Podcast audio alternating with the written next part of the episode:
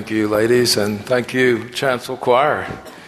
And to the swinging, singing seniors, they left after they sang, not because they're mad at anybody, but because they've been here a long time and they sang and sat through the 8:30 service, as did some others who are involved. So um, I don't think it's anything we said or did. They've just been here a long time.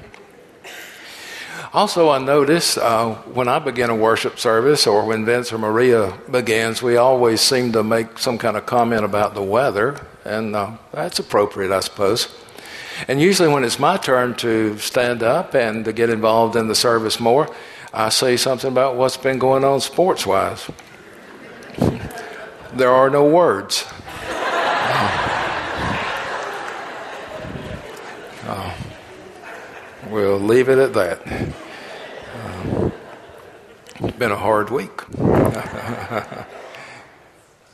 Alrighty, I want to I want to begin, and then I'm going to read the scripture lesson in just a moment. So I haven't forgot it. If I do run past it, if somebody will just wave at me, but we'll we'll get to it in um, in just a minute. But I want to begin by talking a little bit about vision, and then we'll move into uh, to another phase of the message for today. And I've used this in an article recently, and some of you have heard this. Yogi Berra supposedly and he said he didn't say everything that we think he said, but Yogi Berra supposedly said if you don't know where you're going, you might end up somewhere else. Now, in his book, You Only Have to Die, and it's not a morbid book. I know the title sort of sounds that way, but James Harnish, who's a retired United Methodist pastor who was at the Hyde Park Memorial UMC in Tampa, Florida for years and years, and who did a terrific job there, and I've been in some seminars and conferences with him, and he's, a, he's an amazing leader. But in his book, You Only Have to Die, he reminds us of that decisive moment in Alice in Wonderland when Alice comes to a fork in the road and doesn't know which way to turn. And she asks the Cheshire cat which road to take. And he asks her where she wants to go. And she says she has no idea. He said, if you don't know where you want to go, any road will take you there. An insurance executive decided to take the back roads to a conference that she was going to in Columbia, South Carolina. She came to a fork in the road and stopped and was puzzled because the sign said down one fork, Columbia, South Carolina, 30 miles. And down the other fork, the sign indicated Columbia, South Carolina, 30 miles.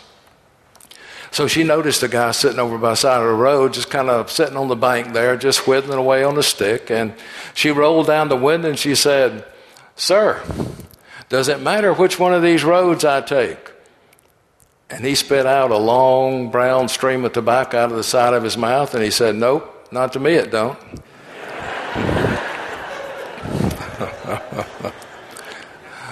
Where are we going, church, and what are our plans for getting there? The phrase mission statement and vision statement we sometimes use interchangeably. For us, our mission statement is the why, the purpose. Why are we here? And we put it in the bulletin every Sunday. I think you've probably noticed it's the mission statement of our denomination that we have embraced to make disciples of Jesus Christ for the transformation of the world. And a vision statement is how we plan to accomplish the mission. How are we going to get there? What's it going to look like when we get there? But there will be times when we may interchange the two phrases, and uh, I hope that's okay with you. We are looking at unrolling, and we begin that process today a new vision statement for Newnan First United Methodist Church. Our staff has been working on that for over a year. We've had many committed lay people who've been to meetings and shared their input. And so we begin to roll that statement out to be a church empowered by the Holy Spirit and united by the Holy Spirit, where all are welcome, is the first part of the statement. But let's talk a little bit more about vision before we, we jump into the welcome part. Albert Einstein said, Most people see what is and never see what can be. And then back to the book I mentioned earlier by James Harnish, You Only Have to Die. The writer says in chapter 8, which is a chapter titled Vision Matters, he, um, he makes a few points here. And let me leave you with these points or these questions before we move on. Number one, how clear is God's vision for your congregation? Do you know where you're going? Has your congregation experienced something like the vision that Peter announced on the day of Pentecost? Two, how would your congregation answer these questions? A, who are we? B, why are we here? C, what do we believe?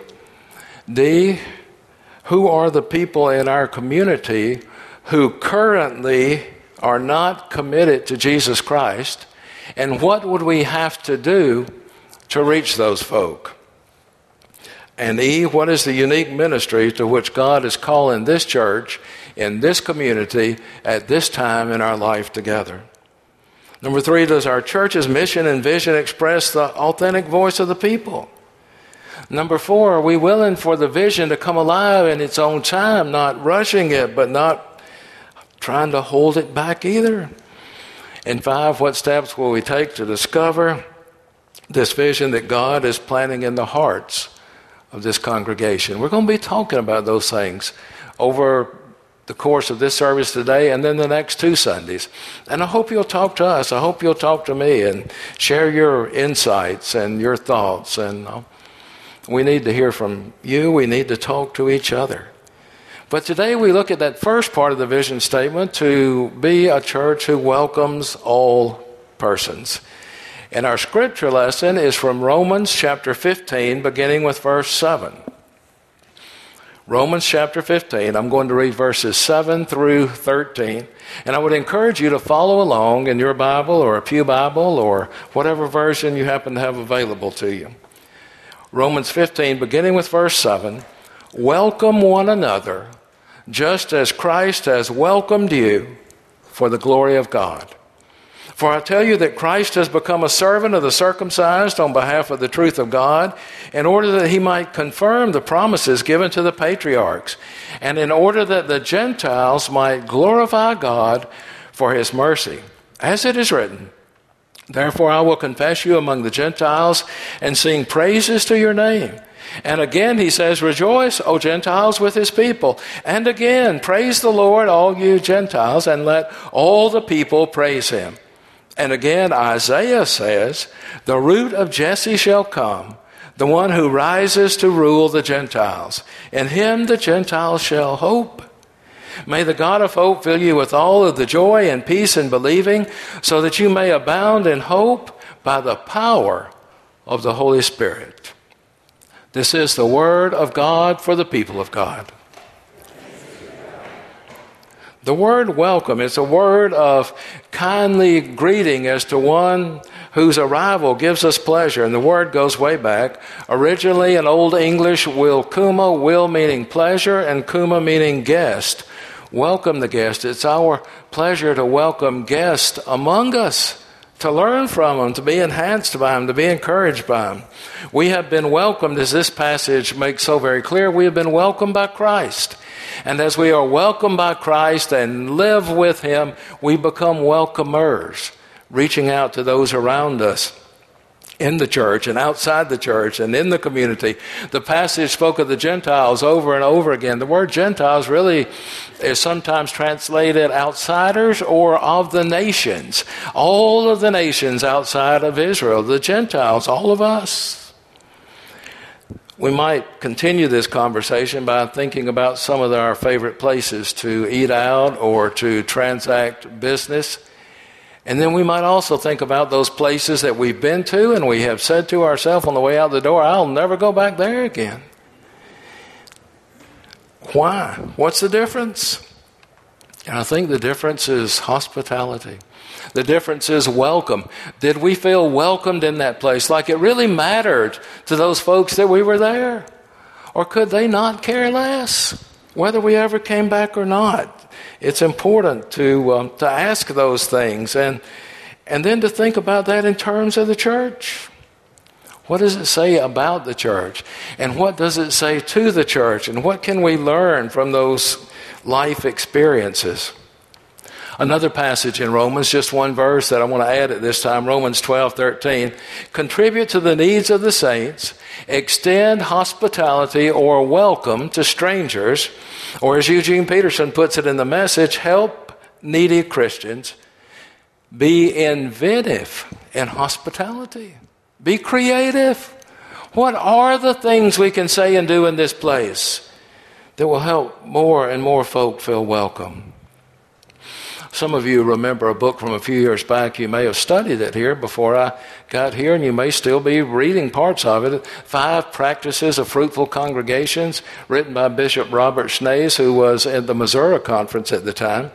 And he had a companion book, or several companions to that. One was called Cultivating Fruitfulness, and he gives some examples in that book of hospitality. And there's one story that he tells there that has really stuck with me, and maybe you've heard it, maybe not. But think about it with me. A young woman stands awkwardly in the entryway with her toddler, looking around at all the people she does not know on her first visit to a church. An acquaintance at work casually mentioned how she loved the music at that church and loved the worship and encouraged her to visit. But now she's not so sure that it's a good idea. She's standing there wondering about childcare, self conscious about the fussiness of her little one, unsure where the bathroom is, too timid to ask directions, doubting whether this is the right worship service for her or even the right church. Where's she to sit? What's it going to feel like to sit alone with her child? And what if her little one makes too much noise? She's been feeling the need for prayer, for the connection with other human beings and for something to lift her above the daily grind of her job and the unending bills and the conflict with her ex husband and her worries for her child. Now imagine what would happen if people took Jesus' words seriously. They would look at this woman and they would see a bundle of anxieties and hopes and fears and desires and discomforts that she carries and thinks, this is a member of Jesus' family. And Jesus wants us to treat her as we would treat Jesus himself if he were here. With this in mind, what would be the quality of the welcome? What would be the quality of the efforts to ease the awkwardness? What would be the enthusiasm to help, to serve, to graciously receive and support and encourage? We know, don't we, in our better moments, we, all, we know that taking Jesus seriously changes our behavior.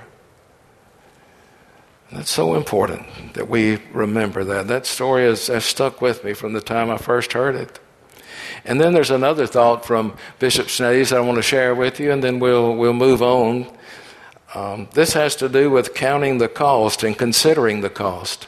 Anytime we talk about welcoming folks in a extreme kind of way, opening our hearts and minds to folks well, there's some cost involved. To become a vibrant, fruitful, growing congregation sometimes requires a change of attitude, practices, and values. Good intentions are not enough. And Bishop Schnase wrote these words. When I read them, I said, Oh, goodness, that is all too true, and I've been guilty of this. He said, Too many churches want more young people as long as they act like older people. We want more newcomers as long as they act like old timers. It takes practice, he said, practicing radical hospitality, extreme welcome, and all the redirecting of our energy that comes with this. Churches can't keep doing the things they've always been doing. Little changes have big effects. Little changes medium sized changes, big changes in order to become more hospitable. Often the first question we ask is, well, can we afford this? And that's an important question. It needs to stay on the list, but should it be the first question? Or should the first question be, can we afford not to do this? The process leading to an answer is not always simple and it's seldom easy. Fred Craddock died two or three years ago now. My favorite preacher of all time. Some of you may have heard him, some of you may have read some of the things he wrote. Just an incredible human being. terrific preacher, an accomplished storyteller. And I want to share one of his stories with you at this point about hospitality and welcoming folks and counting the cost. What do we have to lose when we don't do these things? He said, I used to go home to West Tennessee where an old high school buddy of mine had a restaurant. I called him Buck. Go home for Christmas. Merry Christmas, Buck. And I'd get a piece of chess pie and a cup of coffee, and it was always free. Merry Christmas, Buck. I'd say every year it was the same. I went in and said, Merry Christmas, Buck. He said, Let's go for coffee. And I said, What's the matter? Isn't this the restaurant? And he said, I don't know. Sometimes I wonder. We went for coffee, and pretty soon he said, Did you see the curtain? I said, I saw the curtain, Buck. I always see the curtain. What he meant by curtain is this they had a number of buildings in that town that they called shotgun buildings. They're long buildings and have two entrances, one from the back alley and one from the street, and with a curtain and a kitchen in the middle. And his restaurant, his diner, is in one of those.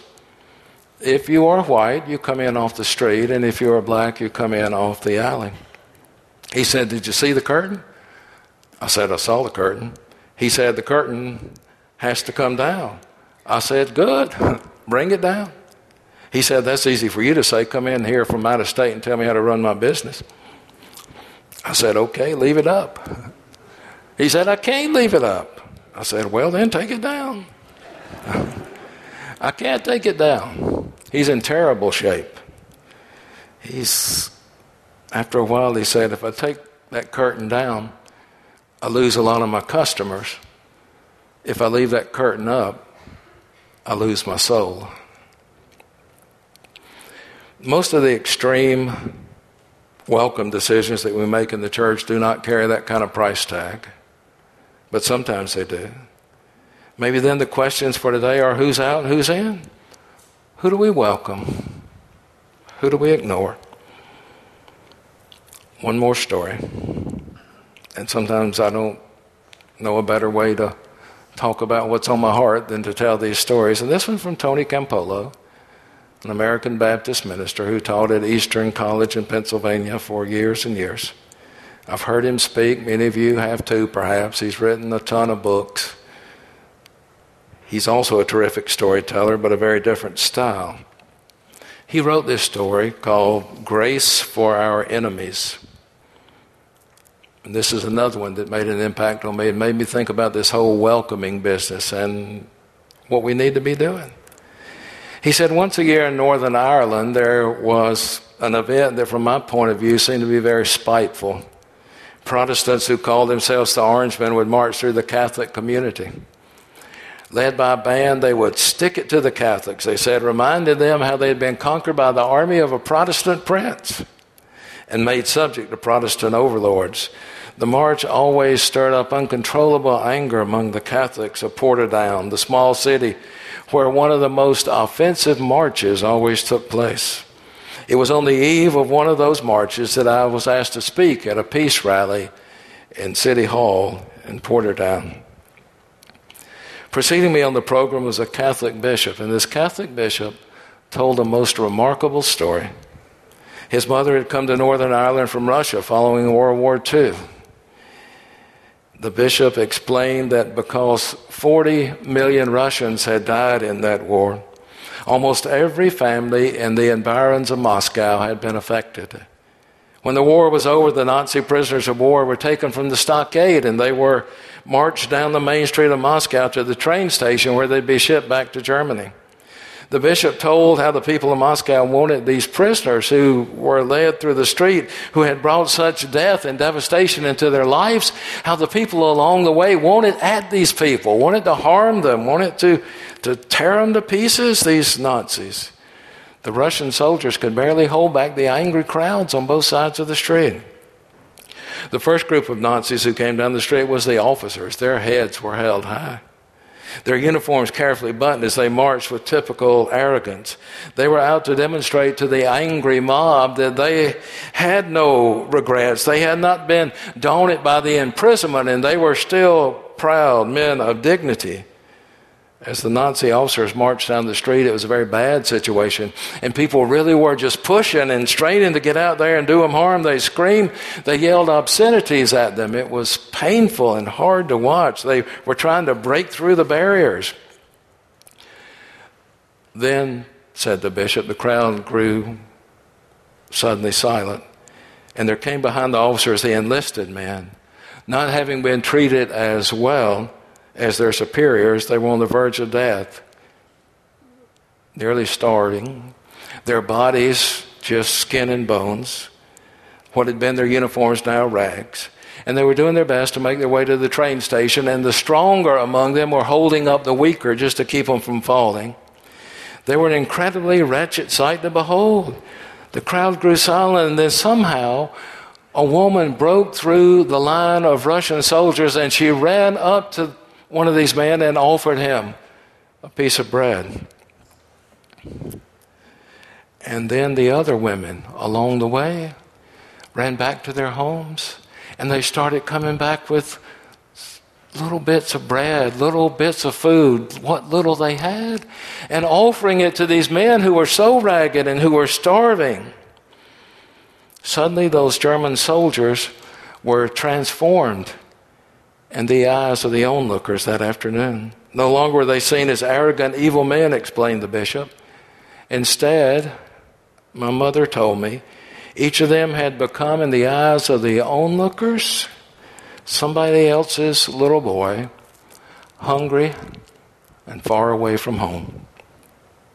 And tomorrow, said the bishop to the Catholics assembled at the rally, as the Orangemen come through your neighborhood taunting you, and saying evil things against you, do your best to look at them and say, each one of them is somebody's little boy, hungry, far away from home. Figuratively speaking, who could argue with that? To be Christian is to view others with a Christ like understanding and empathy. Radical hospitality, extreme welcome some of them will show up here. Yeah, right here. Some of them we will encounter in other places. Each of them is somebody's little boy, somebody's little girl, hungry. In how many different ways are they hungry? Physically, emotionally, spiritually, hungry, and very far from home. This world is not my home. I must be traveling on. I was a stranger, Jesus said, and you did or did not welcome me. Amen.